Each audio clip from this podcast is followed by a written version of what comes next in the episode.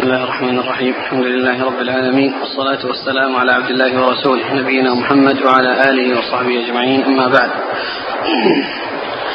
قال الإمام الحافظ أبو عيسى الترمذي رحمه الله تعالى قال في جامعه في كتاب تفسير القرآن باب ومن سورة التوبة. قال حدثنا محمد بن بشار قال حدثنا يحيى بن سعيد ومحمد بن جعفر وابن أبي عدي وسهل بن يوسف. قالوا حدثنا عوف بن أبي جميلة. قال حدثنا يزيد الفارسي قال حدثنا ابن عباس رضي الله عنهما قال قلت لعثمان بن عفان رضي الله عنه ما حملكم أن عمدتم إلى الأنفال وهي من المثاني وإلى براءة وهي من المئين فقرنتم بينهما ولم تكتبوا بينهما سطر بسم الله الرحمن الرحيم ووضعت ووضعتموها في السبع الطيور السبع الطوال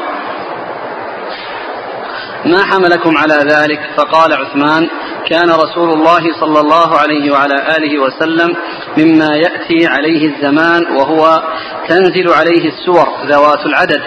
فكان إذا نزل عليه الشيء دعا بعض من كان يكتب فيقول ضعوا هؤلاء الآيات في السورة التي يذكر فيها كذا وكذا.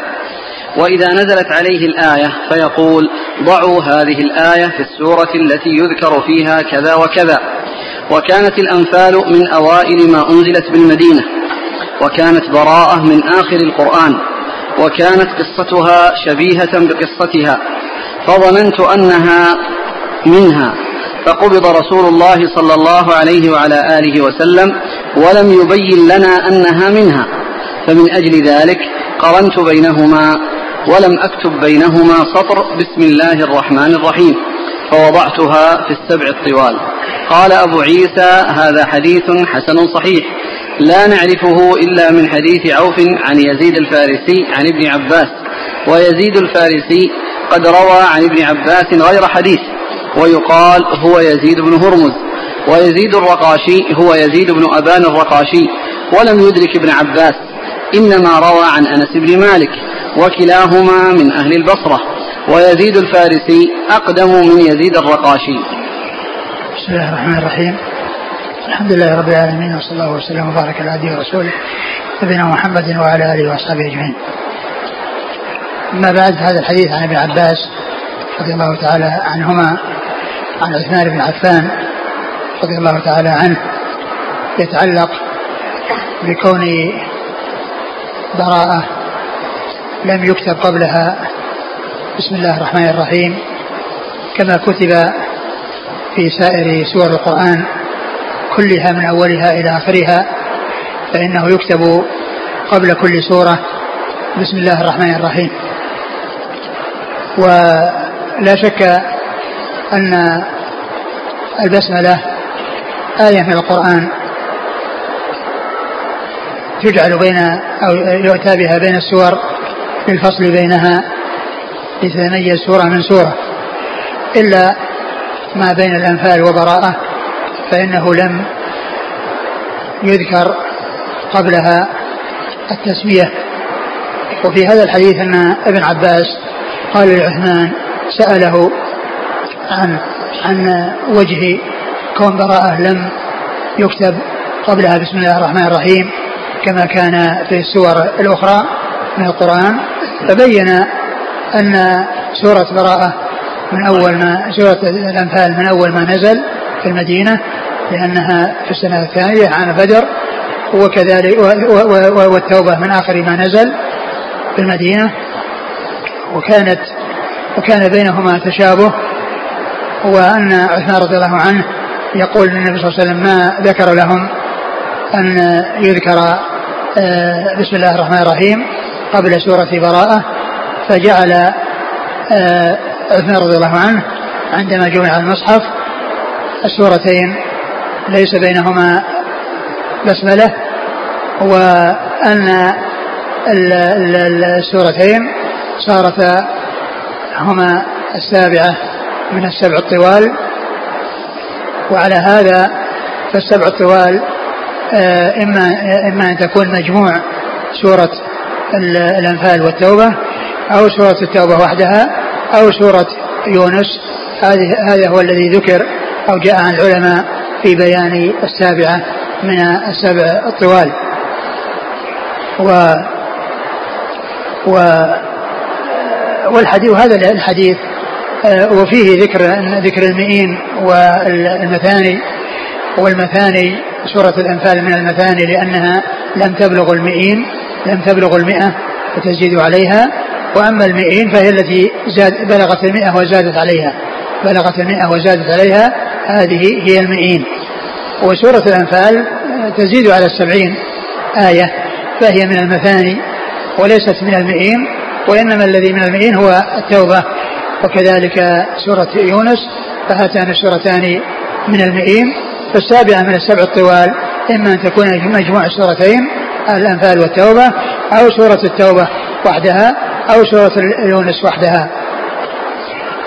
فهذا هو هذه المثاني وهذه هي المئين والحديث في إسناده يزيد الفارسي وهو متكلم فيه وهو مقبول. وعلى هذا فهذا الأثر آه، عن عن عثمان فيه هذا الرجل المتكلم فيه. ولم يأتي شيء يعضده ويؤيد ما جاء عنه. وهو مقبول كما ذكر الحافظ بن حجر يعترض بحديثه عند المتابعة وليس له متابع ولكن الشيء الذي آه، يجزم به أن الصحابة رضي الله عنهم وأرضاهم ما ما وضعوا في داخل المصحف إلا ما هو قرآن وقد ذكروا البسملة في أوائل السور كلها ولم يأتي بين هاتين السورتين الأنفال والتوبة. ذكر التسمية فإذا المصحف والعمل على هذا الذي هو موجود في المصحف. وأما قضية البسملة بين السورة بين التوبة والأنفال فقد قيل فيها ما جاء في هذا الأثر وقيل إنها لم تذكر التوبه البسملة فيها لأنها جاءت في السيف وفيها شدة وفيها آه، تخويف شديد. ولهذا لم تذكر البسملة قبلها. وكل سورة تبدأ بسم الله الرحمن الرحيم. وأما سورة التوبة فإذا كانت القراءة في من أولها فتبدأ بالاستعاذة. وأما غيرها فإذا بدأ الإنسان يبدأ بالاستعاذة ثم بالبسملة. وإذا كان البدء بالتوبة فإنما يبدأ بالاستعاذة ولا يبدأ بالبسملة لأنه لم يأتي آه، في أولها. بسم الله الرحمن الرحيم. والصحابة رضي الله عنهم وأرضاهم ما وضعوا في المصحف وفي داخله إلا ما هو قرآن.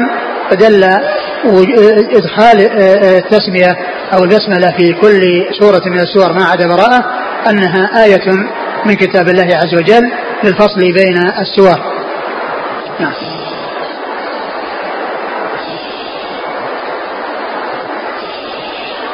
قال حدثنا محمد بن بشار. هو الملقب من ثقة أخرج أصحاب الكتب الستة وهو شيخ لأصحاب الكتب الستة.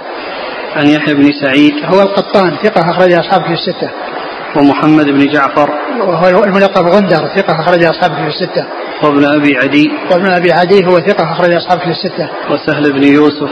وهو ثقة أخرج له. البخاري وأصحاب السنن. نعم. عن عوف بن أبي جميلة. عوف بن أبي جميلة الأعرابي وهو ثقة أخرج أصحابه في الستة. عن يزيد الفارسي عن يزيد الفارسي. مقبول أخرج له. أبو داود والترمذي والنسائي. نعم. عن ابن عباس. ابن عباس عبد الله بن عباس بن عبد المطلب ابن عم النبي صلى الله عليه وسلم وأحد العباد له الأربعة من أصحابه الكرام وهو, من أكثر الرواية عن حديث من حديث رسول الله صلى الله عليه وسلم. عن عثمان بن عفان. عثمان بن عفان رضي الله عنه أمير المؤمنين وثالث الخلفاء الراشدين الهاديين المهديين صاحب المناقب الجمة والفضائل الكثيرة وحديثه عند أصحاب الكتب الستة.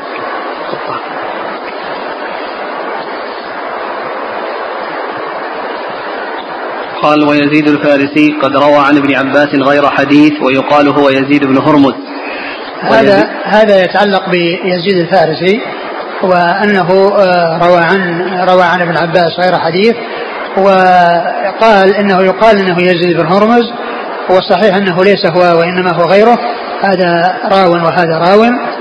نعم ويزيد بن هرمز ثقة أخرج له. أصحاب الكتب؟ نعم تقريبا.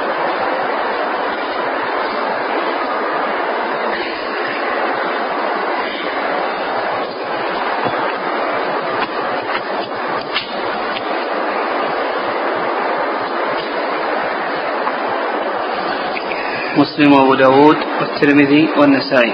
نعم. ويزيد الرقاشي هو يزيد بن أبان الرقاشي ولم يدرك ابن عباس إنما روى عن أنس بن مالك.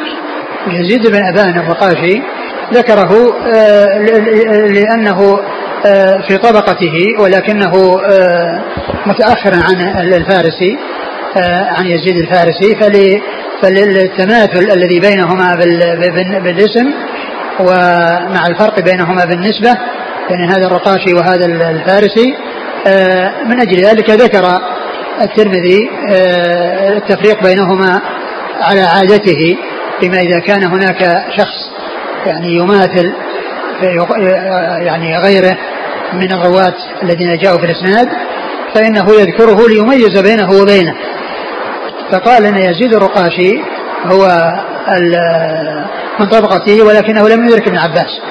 خلاف يزيد الفارسي فإنه أدرك ابن عباس وروى عنه غير حديث. فإذا هما في طبقة إلا أن الفارسي أقدم منه لأنه أدرك ابن عباس وروى عنه وهذا لم يدرك ابن عباس. الذي هو يزيد بن أبان الرقاشي وهو ثقة أخرج له. أخرج له من؟ ضعيف. وهو ضعيف أخرج له. قال المفرد والترمذي وابن ماجه. نعم. وكلاهما من أهل البصرة ويزيد الفارسي أقدم من يزيد الرقاشي. نعم يعني كونهم أيضا من أهل البصرة هذا يعني من الأشياء التي يعني يكون فيها التشابه لأن بلدهما واحد وزمنهما واحد إلا أن الفارسي أقدم قليلا. من الرقاشي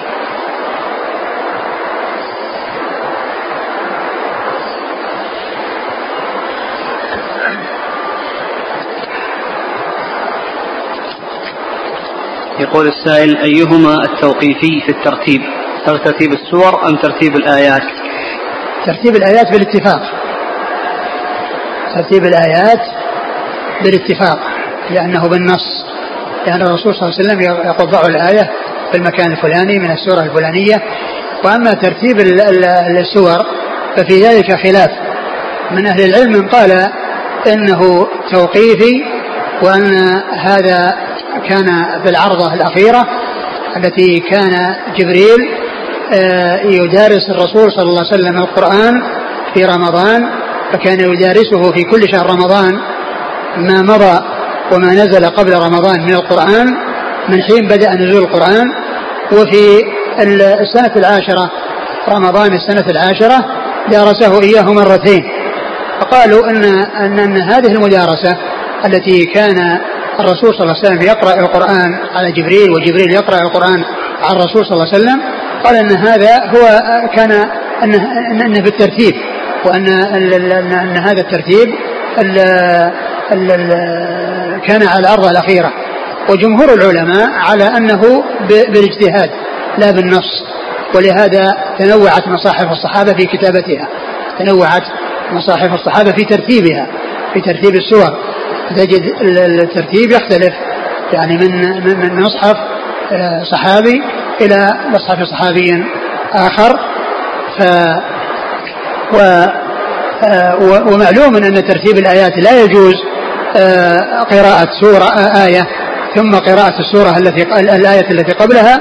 وأما ترتيب وأما السور فإن الأولى للإنسان أن يرتب وأن يقرأ السورة يعني بعد سورة قبلها دون أن يعكس والعكس جائز ولكنه خلاف الأولى. نعم. يقول سورة الفاتحة يطلق عليها أنها من السبع المثاني وهي لا ينطبق عليها التعريف الوارد. اللي ينطبق عليها لأنها دون المئة. لأن المثاني هي اللي دون المئة. هذه قال لها المثاني. وأما ما زاد على المئة يقال له المئين. وقد جاء في الحديث أن جاء في القرآن لقد آتيناك سبعا من المثاني والقرآن الكريم. ف ف ف يعني فهو المقصود به الفاتحة. أن هنا في التعليق جعل المئين تقل عن السور المثاني تقل عن المئين وتزيد على المفصل. لأن إذا قلنا هكذا سيدخل جميع القرآن ما عدا كلهم من المثاني حتى اختصار السور. كيف كيف؟ لا هي الآن هي قسمين مئين ومثاني. مئين ومثاني. ومعلوم أن المفصل هو من ال من المثاني لكن ما أدري هل يعني فيه ظهر الواقعة آه، آياتها كثيرة وهي قصيرة الآية قصيرة والآيات كثيرة ما أدري هل تبلغ المئة أو لا ما أتذكر الآن. لكن غالبها أنها دون دون المئة.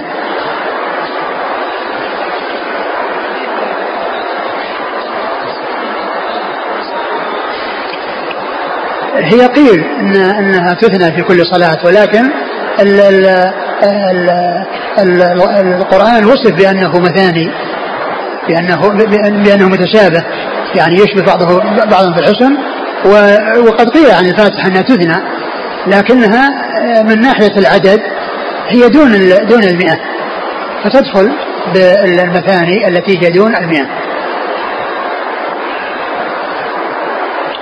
هل البسملة آية مستقلة من كل سورة ما عدا براءة أم أنها من السورة أو جزء من الآية الأولى من كل سورة؟ هو مختلف في ذلك ولكن الشيء الذي لا شك فيه أنها أنها آية آية من القرآن أنها آية تجعل في كل في مطلع كل سورة آية تجعل في مطلع كل سورة للفصل بين السور فيعرف الفصل بين السورة والسورة ببسم الله الرحمن الرحيم وهي آية من القرآن. يعني آه، قيل إنها ليست داخلة في آه، في كل سوره وإنما هي تفصل بين هذه وهذه. ومنهم من قال إنها يعني إنها آه، آية من السورة التي هي في أولها. آية من السورة التي في أولها التي تأتي في أولها. ليست من السورة التي قبلها وإنما من السورة التي بعدها. قال حدثنا الحسن بن علي الخلال قال حدثنا حسين بن علي الجعفي عن زائدة عن شبيب بن غرقدة عن سليمان بن عمرو بن الأحوص قال حدثنا أبي رضي الله عنه أنه شهد حجة الوداع مع رسول الله صلى الله عليه وعلى آله وسلم فحمد الله وأثنى عليه وذكر ووعظ ثم قال أي يوم أحرم؟ أي يوم أحرم؟ أي يوم أحرم؟ قال فقال الناس يوم الحج الأكبر يا رسول الله. قال فإن دماءكم وأموالكم وأعراضكم عليكم حرام كحرمة يومكم هذا في بلدكم هذا في شهركم هذا. ألا لا يجني جان إلا على نفسه ولا يجني والد على ولده ولا ولد على والده. ألا إن المسلم أخو المسلم فليس يحل لمسلم من أخيه شيء إلا ما أحل من نفسه. ألا وإن كل ربا في الجاهلية موضوع لكم رؤوس أموالكم لا تظلمون ولا تظلمون غير ربا العباس بن عبد المطلب فإنه موضوع كله ألا وإن كل دم كان في الجاهلية موضوع وأول دم وضع من دماء الجاهلية دم الحارث بن عبد المطلب كان مسترضعا في, في بني ليث فقتلته ذيل ألا واستوصوا بالنساء خيرا فإنما هن عوان عندكم ليس تملكون منهن شيئا غير ذلك إلا أن يأتين بفاحشة مبينة فإن فعلن فاهجروهن في المضاجع واضربوهن ضربا غير مبرح فإن أطعنكم فلا تبغوا عليهن سبيلا. ألا إن لكم على نسائكم حقا ولنسائكم عليكم حقا. فأما حقكم على نسائكم فلا يوطئن فرشكم من تكرهون ولا يأذن في بيوتكم من تكرهون ألا وإن حقهن عليكم أن تحسنوا إليهن في كسوتهن وطعامهن. قال أبو عيسى هذا حديث حسن صحيح. وقد رواه أبو الأحوص عن شبيب بن غرقدة. ثم أرد أبو عيسى هذا الحديث عن عمرو بن عمرو بن الأحوص. عمرو بن الأحوص رضي الله عنه في خطبة رسول الله صلى الله عليه وسلم في حجة الوداع. وقد اشتمل اشتملت هذه الخطبة على أمور. أول أنه حمد الله وأثنى عليه. قال وذكر الله. فحمد الله وأثنى عليه وذكر ووعظ. فحمد الله وأثنى عليه وذكر ووعظ. وهذا يبين لنا أن الخطبة تبدأ بحمد الله والثناء عليه. وذكر ووعظ يعني ذكر الناس و وعظهم وأتى بما يرقق قلوبهم وبما يجعلهم آه، آه، يقبلون على الله عز وجل يرجون ثوابه ويخافون عقابه. فذكر ووعظ صلوات الله وسلامه وبركاته عليه. وكان مما جاء في خطبته أنه قال أي أي يوم أحرم؟ أي يوم أحرم؟ أي يوم أحرم؟ أي يوم أحرم؟ أي يوم أحرم أي يوم أحرم أي يوم أحرم يعني كرر ذلك والمقصود من ذلك أي أشد حرمة وأعظم حرمة يعني أي الأيام يكون أشد حرمة من غيره. وهذا مثل ما جاء في بعض الروايات لما قال أتدرون أي يوم هذا أي شهر هذا أي بلد هذا؟ ثم قال إن بعد أن قال إن هذا يوم النحر الأكبر وهذا يوم شهر شهر الحجة شهر الحرام والبلد الحرام قال إن دماءكم وأموالكم وأعراضكم عليكم حرام كحرمة يومكم هذا في شهركم هذا في بلدكم هذا.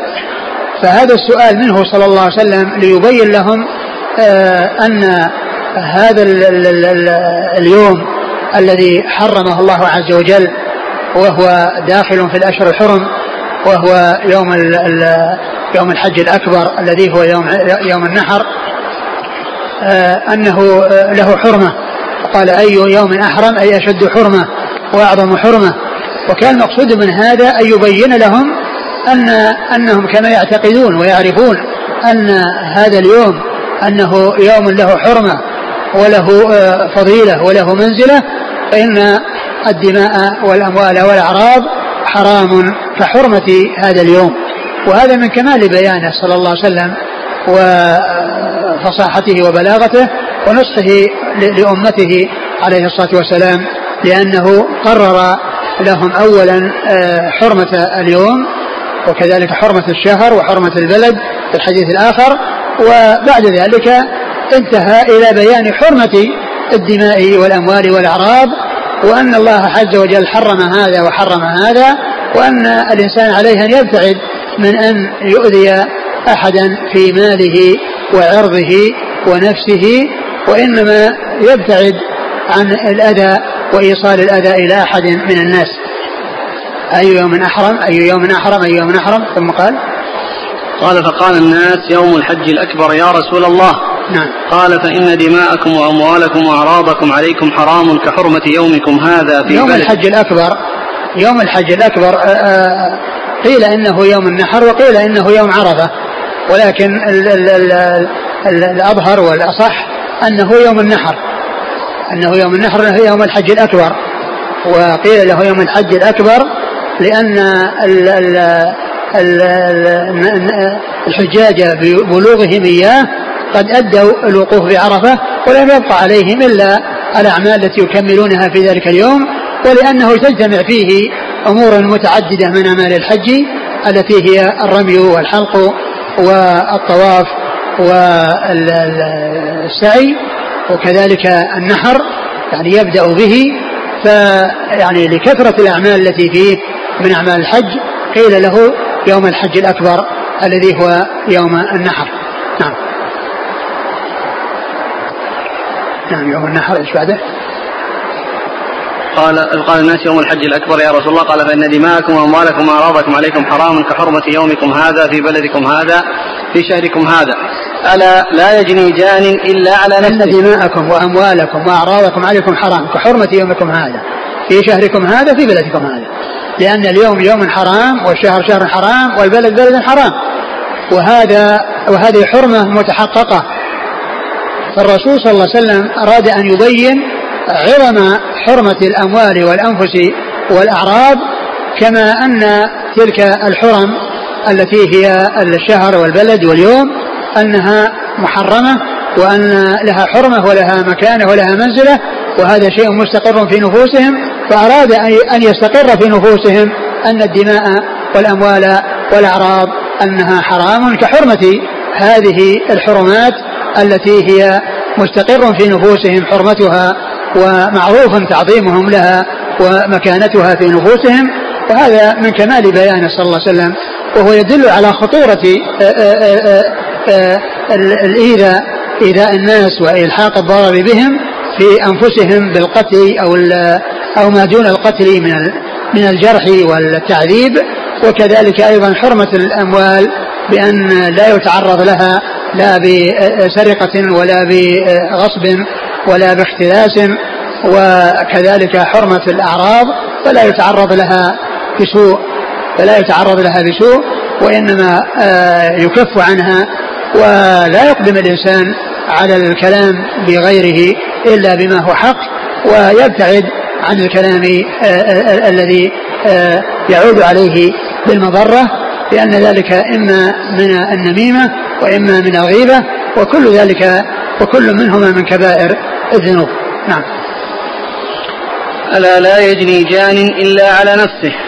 ألا يجني جان إلا على نفسه. يعني كل إنما يجني على نفسه. والعمل الذي يعمله ويستحق عليه العقوبة إنما هو عليه لا يكون على غيره. يعني في جناية الإنسان إنما ضررها في الدنيا وفي الآخرة على نفسه وليست على غيره. نعم يمكن غيره, غيره يتألم ويتأثر ولكن العقوبة التي تكون على الجناية يختص بها الجاني يختص بها الجاني لا يجني جانا إلا عن نفسه ولا يجني والد على ولده ولا آه والد ولا والد على والده. يعني الجناية إذا حصلت من الوالد فهي عليه وإذا حصلت من الولد فهي عليه ولا تكون الجناية من هذا والعقوبة لهذا وإنما الجناية من الجاني والعقوبة التي يستحقها الجاني على من حصلت منه الجناية. نعم. ألا إن المسلم أخو المسلم؟ ألا إن المسلم أخو المسلم؟ الأخوة الدينية الأخوة في الدين. وهذه الأخوة تقتضي ألا أن ألا يسيء إليه وألا يؤذيه بأي نوع من أنواع الأذى.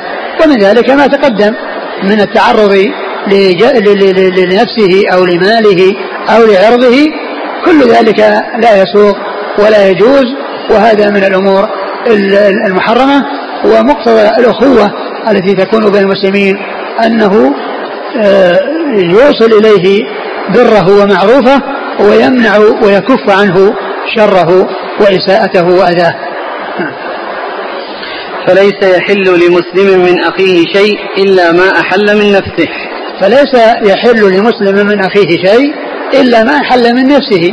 يعني كون ال ال الإنسان آه، يتعدى على ماله أو يأخذ شيء من ماله من غير رضاه لا يسوق إلا ما أحل من نفسه إلا ما حصل منه برضاه وبموافقته.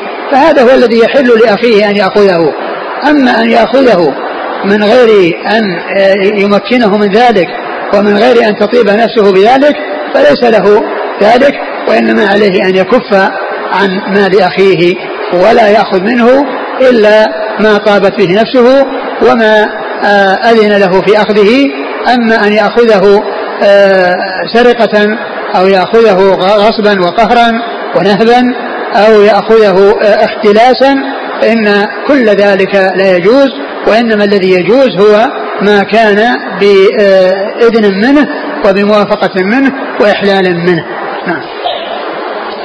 ألا وإن كل ربا في الجاهلية موضوع لكم رؤوس أموالكم لا تظلمون ولا تظلمون غير ربا العباس بن عبد المطلب فإنه موضوع كله.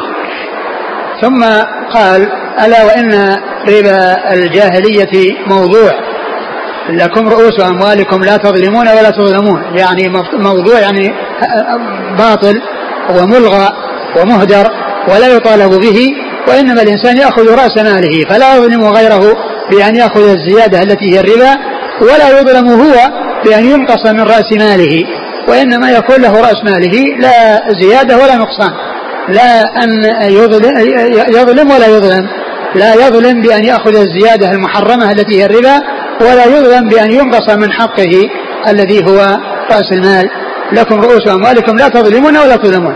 لا تظلمون غيركم بأخذ الزيادة المحرمة التي هي الربا ولا يظلمكم غيركم بأن يأخذ شيئا من رأس المال وإنما لكم رؤوس أموالكم لا تظلمون ولا تظلمون. فربا الجاهلية الربا الذي حصل جاء الإسلام وقد حصل في الجاهلية فإنه موضوع. يعني لا يقال إنه لما وجد في الجاهلية فإنه ينفذ ويعني يطبق يعني ويؤخذ في الإسلام لأنه بناء على أن الاتفاق حصل قبل الإسلام وإنما ال ال هو موضوع. قال عليه السلام هو موضوع يعني أنه مبطل وأنه لا يؤخذ وإنما يكتفي الإنسان بأخذ رأس ماله وتترك الزيادة المحرمة التي في الربا. ثم قال غير أن غير ربا العباس فإنه موضوع. ومعلوم أن أن أن, أن, أن ربا العباس هو ربا من مما مما هو داخل تحت الجملة السابقة كل ربا في الجاهلية ومن ذلك ربا العباس. فإذا ذكر الاستثناء ذكر الاستثناء بغير لا وجه له كما ذكر الشارح. يعني ما يظهر في الاستثناء. وإنما الذي الذي هو آه، آه، مناسب ذكره هو ما جاء في آه، الجملة التي بعدها فيما يتعلق بالدماء وأن قال يعني ويكون أول أول ربا يوضع ربا العباس. يعني معناها أن الربا موضوع وأول ربا يوضع ربا العباس الذي هو لقرابته منه فهذا هو الذي يناسب. وأما ذكر الاستثناء فإنه غير واضح. كل ربا في الجاهلية موضوع غير ربا العباس فإنه موضوع. آه، ربا العباس من جنس داخل تحت الجملة العامة هذه التي هي كل ربا موضوع. لكن الذي يناسب هو ذكر الأولية. يعني أول يبدأ بربا العباس الذي هو عمه. يعني معناها قرباؤه هم الذين آه، يبدأون بالتنفيذ. هذا هو الذي يناسب. وأما ذكر الاستثناء فغير واضح. والواضح هو ما جاء في الدماء الذي بعد ذلك لأنه ذكر أن الدماء يعني موضوعة وأول دم هو دم الذي كان من أقاربه. فهذا يكون الأول من جنسه. أول ربا ربا العباس يوضع وأول دم يعني يهدر ويترك ولا يطالب به دم قريبه أو الذي هو من قرابته. فذكر الاستثناء في الأول غير واضح لأن لأن المستثنى مثل المستثنى منه كله وضع للربا ولكن الذي يناسب هو الأولية. الأولية في الوضع. أول شيء يوضع وأول شيء يترك هو ربا العباس. الثاني الدماء.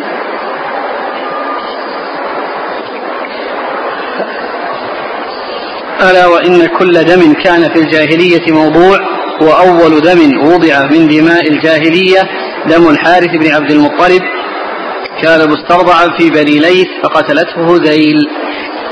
آه ثم أيضا ما حصل في الجاهلية من اقتتال ومن خصومات ترتب عليها اقتتال لا يطالب بشيء من ذلك.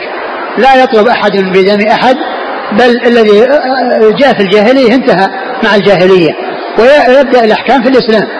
ويبدأ الأحكام في الإسلام من حصل له يعني منه شيء من الاعتداء على الدماء فإن الحكم فيه معروف إما بقصاص وإما بدية وإما بعفو عن هذا أو هذا. فهذا هو الحكم الذي جاء بالإسلام لما حصل في الإسلام. وأما ما كان في الجاهلية فإنه انتهى ولا يطالب به وهو موضوع. كما أن الربا موضوع فكذلك الدماء موضوعة. وأول دم هو هذا الذي جاء ذكره الرسول صلى الله عليه وسلم دم الحارث ابن ابن عبد المطلب. كان مسترضعا والذي يظهر أنه هو ولي الدم وليس هو هو الذي قتل. وإنما الذي الذي يطالب بدمه هو من أولاده الذي هو من أولاده. وأن وأن هذا الدم الذي آه، للحارث أنه يكون هدرا وأن يكون موضوعا ولا يطالب به فهذا فيه البدء بقرابته بأنهم ينفذون أو أنه آه، يذهب عليهم. الشيء الذي آه، يذهب على غيرهم هم أول من ينفذ ذلك وأول من يطبق عليه ذلك. نعم. ألا واستوصوا بالنساء خيرا فإنما هن عوان عندكم ليس تملكون منهن شيئا غير ذلك. ألا واستوصوا بالنساء خيرا. وهذا في حث على في حث على آه، الوصية بالنساء فيه الوصية بالنساء والحث على الإحسان إليهن وعدم ظلمهن لأنهن ضعيفات وهن يعني أمانة يعني عند الإنسان وأن ال ال ال الإنسان لا يلحق ضررا بهن وإنما يحسن إليهن وقد وصفهن بأنهن عوان عندكم يعني بمثابة الأسير الذي هو آه تحت ال ال آه تحت ولاية غيره الذي هو صاحب البيت والذي هو الزوج فإنها تطيعه فيما ليس بمعصية لله عز وجل آه، فيما هو من حقوقه عليها آه، ألا واستوصوا في النساء خيرا فإنهن عوان بينكم والعوان والعوان يعني جمع عانية والعاني هو الأسير. نعم. ليس تملكون منهن شيئا غير ذلك. يعني غير ذلك يعني غير كونهن تحت ولايتكم وتحت ال ال امرتكم ولا تملكون إلا هذا الذي آه، يكون بينكم وبينهن في البيوت. نعم.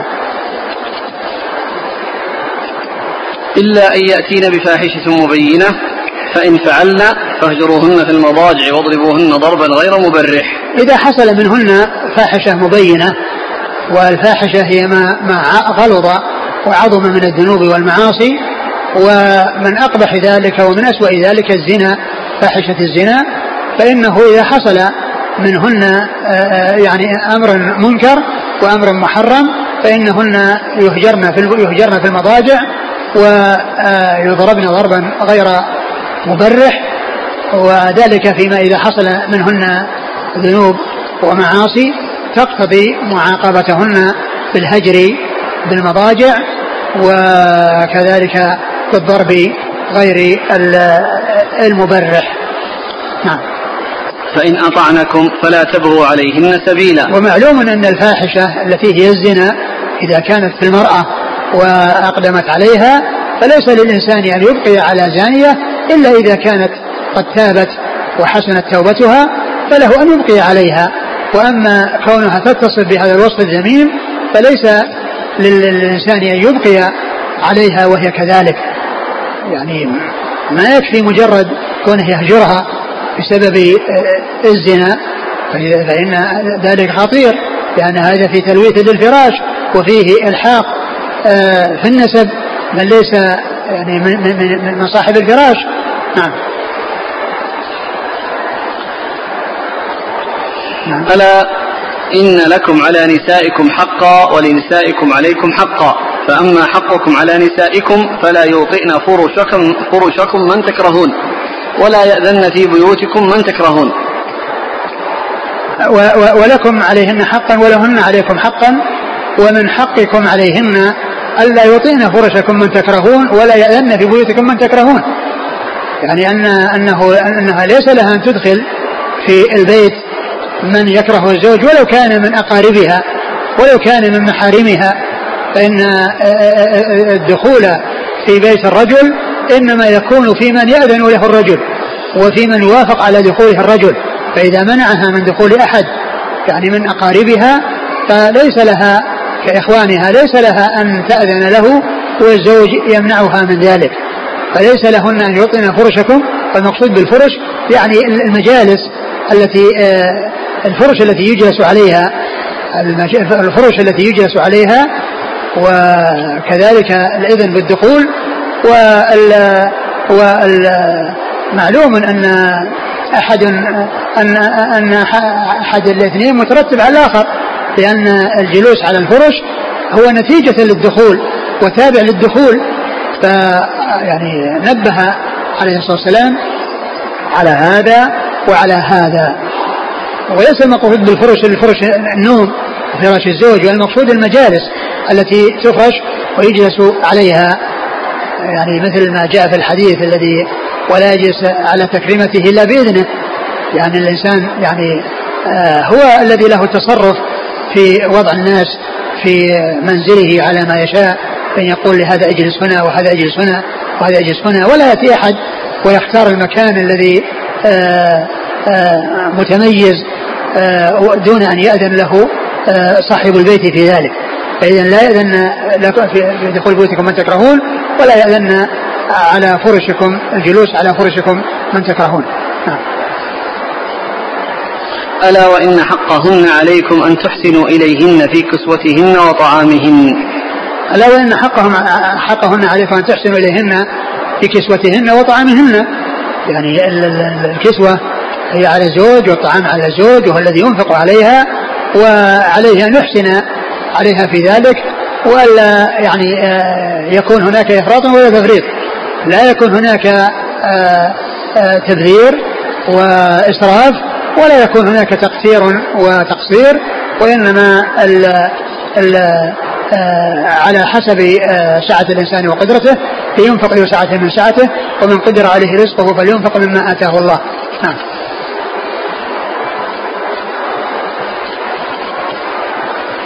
قال حدثنا الحسن بن علي الخلال هو الحلواني وهو ثقة أخرج أصحاب كتب الستة للنسائي.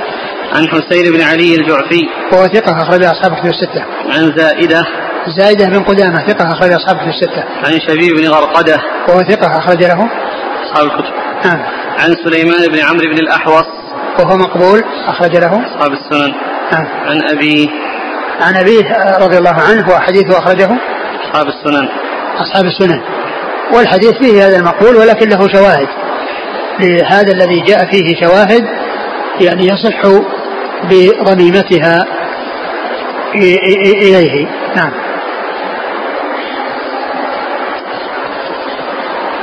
هذه الخطبة في أي يوم؟ لأن في يوم النحر لأنه قال يعني أي يوم إيش في أول الحديث هو قال أي يوم أحرم أي يوم أحرم. آه. بعدين؟ فقال الناس يوم الحج الأكبر يا رسول الله. يوم الحج الأكبر. ثم قال ألا؟ ألا؟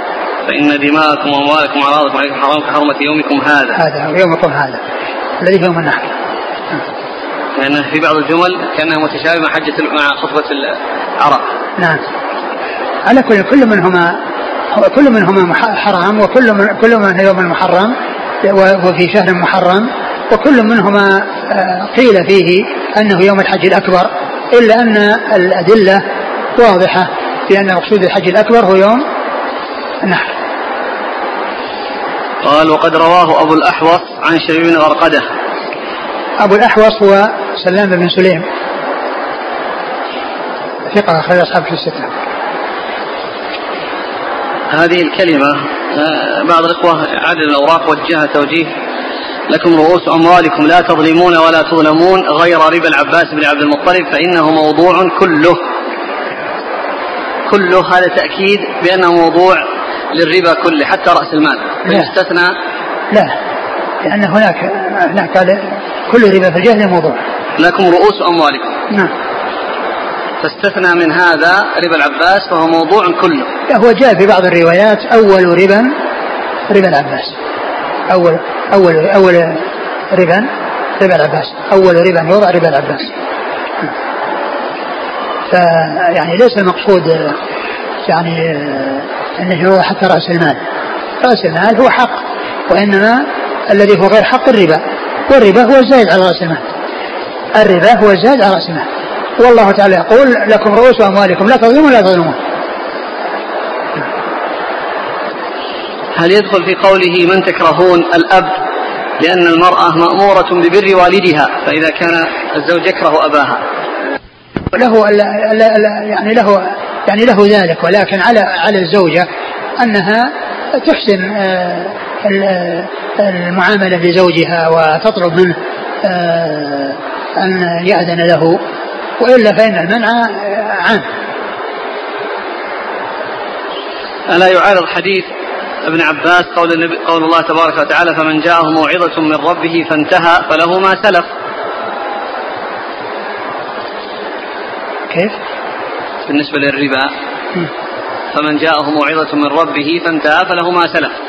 الذي سلف يأخذه بكامله لا بس هذا هذاك الذي راح وأما الشيء الموجود وأما الشيء الموجود الآن الذي يعني ما انتهى فهذا آه، يؤخذ رأس المال ولا يأخذ الربا. لكن إذا كان سبق يعني أنه أخذ الربا وأنه أكله فله ما سلف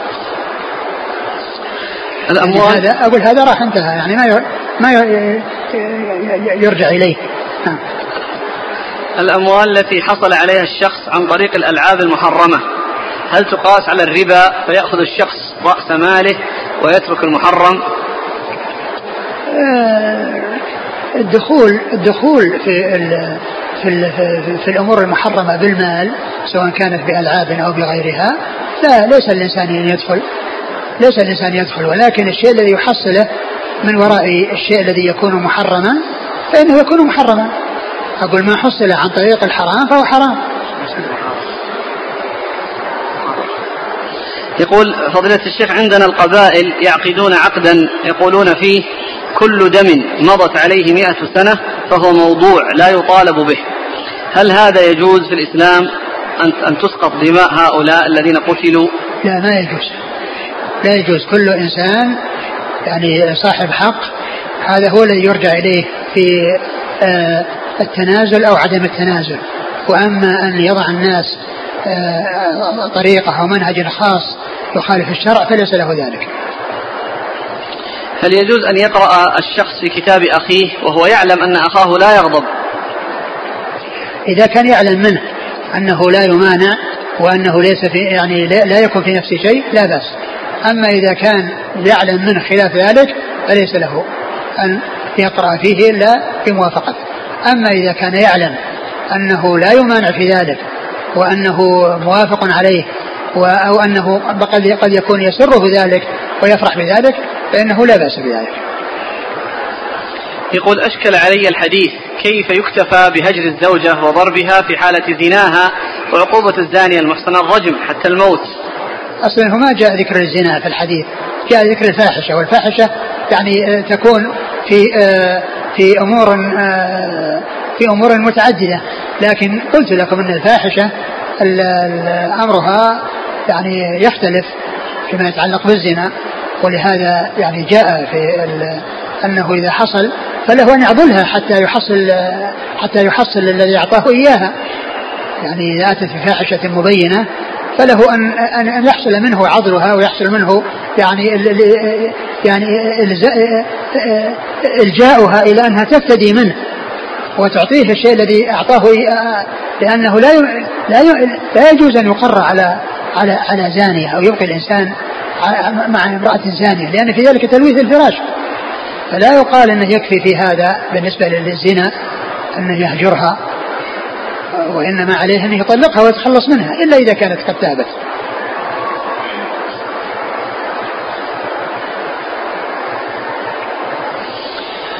قال حدثنا عبد الوارث بن عبد الصمد بن عبد الوارث قال حدثنا أبي عن أبيه عن محمد بن إسحاق عن أبي إسحاق عن الحارث عن علي رضي الله عنه أنه قال سألت رسول الله صلى الله عليه وعلى آله وسلم عن يوم الحج الأكبر.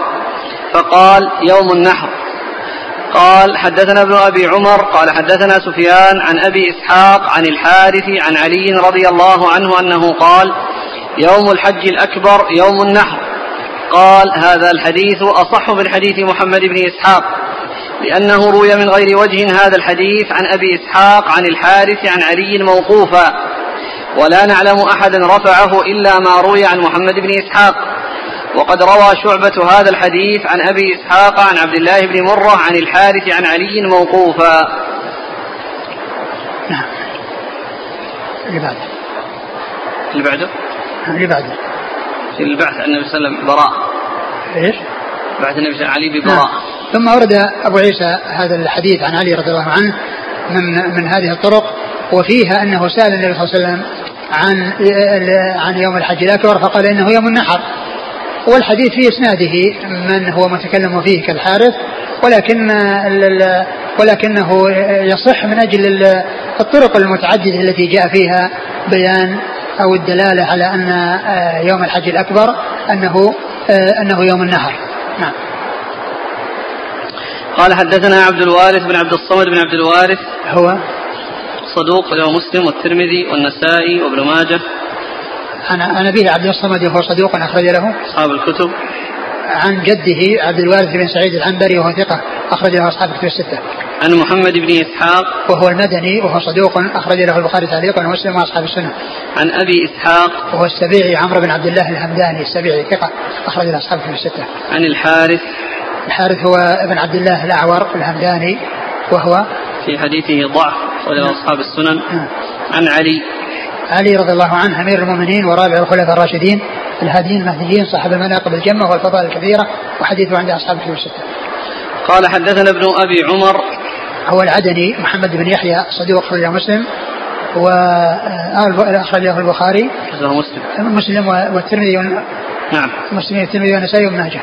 عن سفيان عن سفيان هو بن عيينة المكي وهو ثقه اخرج أصحاب الكتب الستة. قال هذا الحديث أصح من حديث محمد بن إسحاق لأنه روي من غير وجه هذا الحديث عن أبي إسحاق عن الحارث عن علي موقوفا. نعم. ولا نعلم أحدا رفعه إلا ما روي عن محمد بن إسحاق. وقد روى شعبة. شعبة بن الحجاج ثقة أخرج أصحاب في الستة. هذا الحديث عن أبي إسحاق عن عبد الله بن مرة. عبد الله بن مرة ثقة أخرج له. أصحاب الكتب. نعم. عن الحارث عن علي موقوفا. نعم. يصير الموقوف أصح من المرفوع؟ هذا كلامه لكنه يعني كما هو معلوم كل منهما آه، مطابق لما جاء في أحاديث صحيحة أن يوم النحر يوم, الحج الأكبر هو يوم النحر.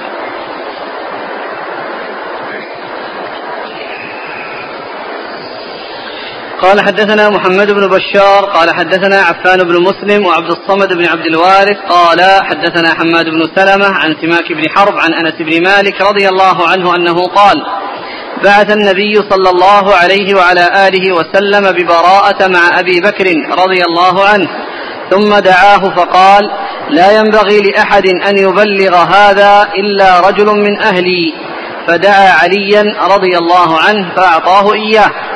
قال هذا حديث حسن غريب من حديث أنس بن مالك.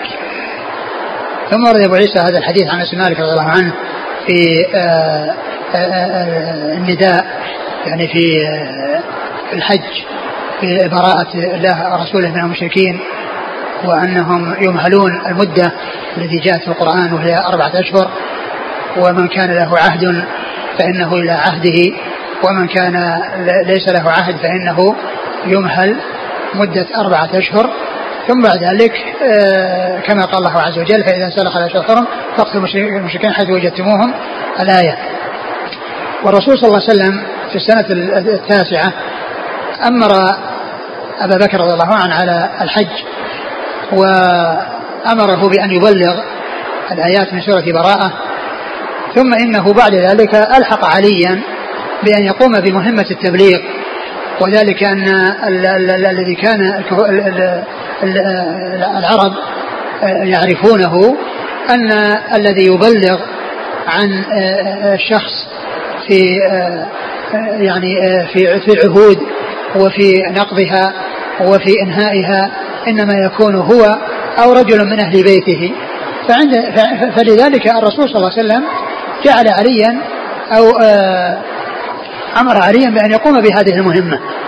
وأبو بكر رضي الله عنه هو الأمير هو أمير الحج ولهذا يقال الحج حجة الصديق لأنه هو الذي حج بالناس. ولكن آه، علي رضي الله عنه آه، قام بالنداء وإبلاغ الناس.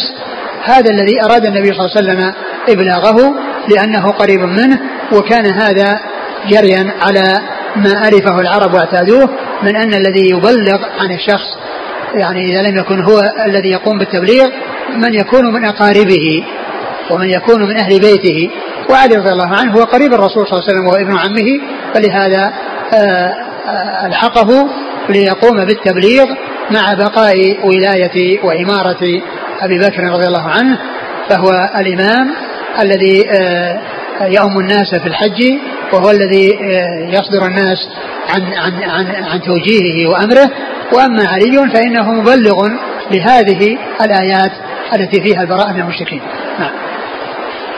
قال حدثنا محمد بن بشار. هو الملقب بن دار ثقة أخرج أصحاب في الستة.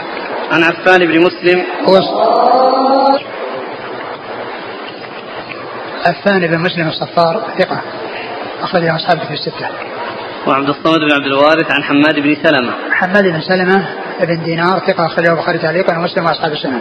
عن سماك بن حرب وهو صدوق أخرجه البخاري تعليقا ومسلم وأصحاب السنة. عن أنس بن مالك خادم رسول الله صلى الله عليه وسلم وأحد السبعة المكثرين من الحديث.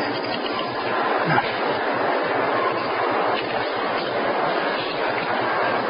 قال حدثنا محمد بن إسماعيل قال حدثنا سعيد بن سليمان قال حدثنا عباد بن العوام قال حدثنا سفيان بن حسين عن الحكم بن عتيبة عن مقسم عن ابن عباس رضي الله عنهما أنه قال بعث النبي صلى الله عليه وعلى آله وسلم أبا بكر رضي الله عنه وأمره أن ينادي بهؤلاء الكلمات.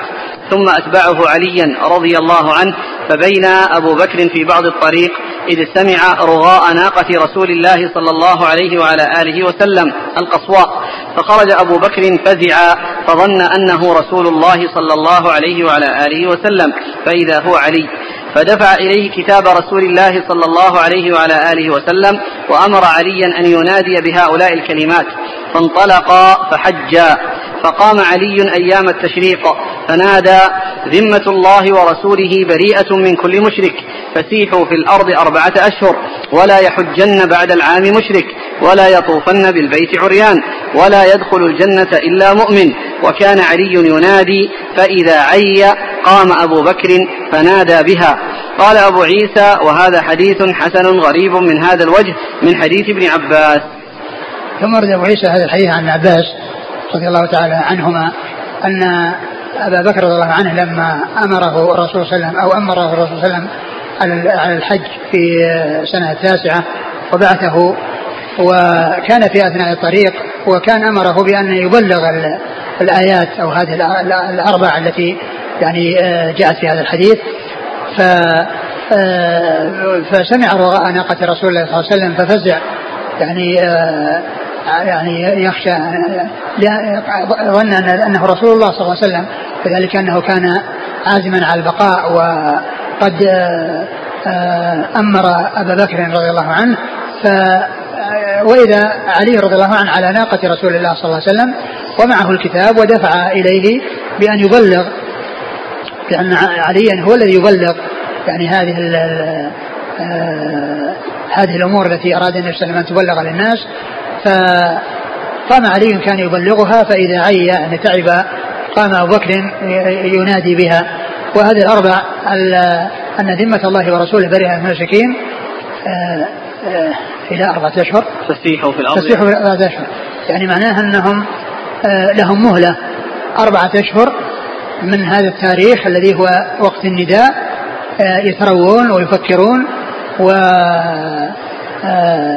يعني يدخلون في الإسلام و أو يعني آه، العهد الذي بينهم وبين رسول الله صلى الله عليه وسلم آه، إذا كان له مدة فإنه ينتهي إليها وإذا لم يكن له مدة فإنهم يمهلون هذه المدة وبعدها كما قال الله عز وجل فإذا انسلخ الأشهر الحرم فاقتلوا المشركين حيث وجدتموهم.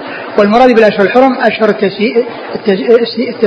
التسيير والمهلة التي أعطيت لهم وليس المقصود بها الحرم الأشهر الحرم التي هي آه، في كل سنة وهي رجب وذو الحجه وذو القعده وذو الحجه والمحرم وإنما هي أشهر المهلة وأشهر التي قال الله تعالى فيها تصيح في الأرض أربعة أشهر.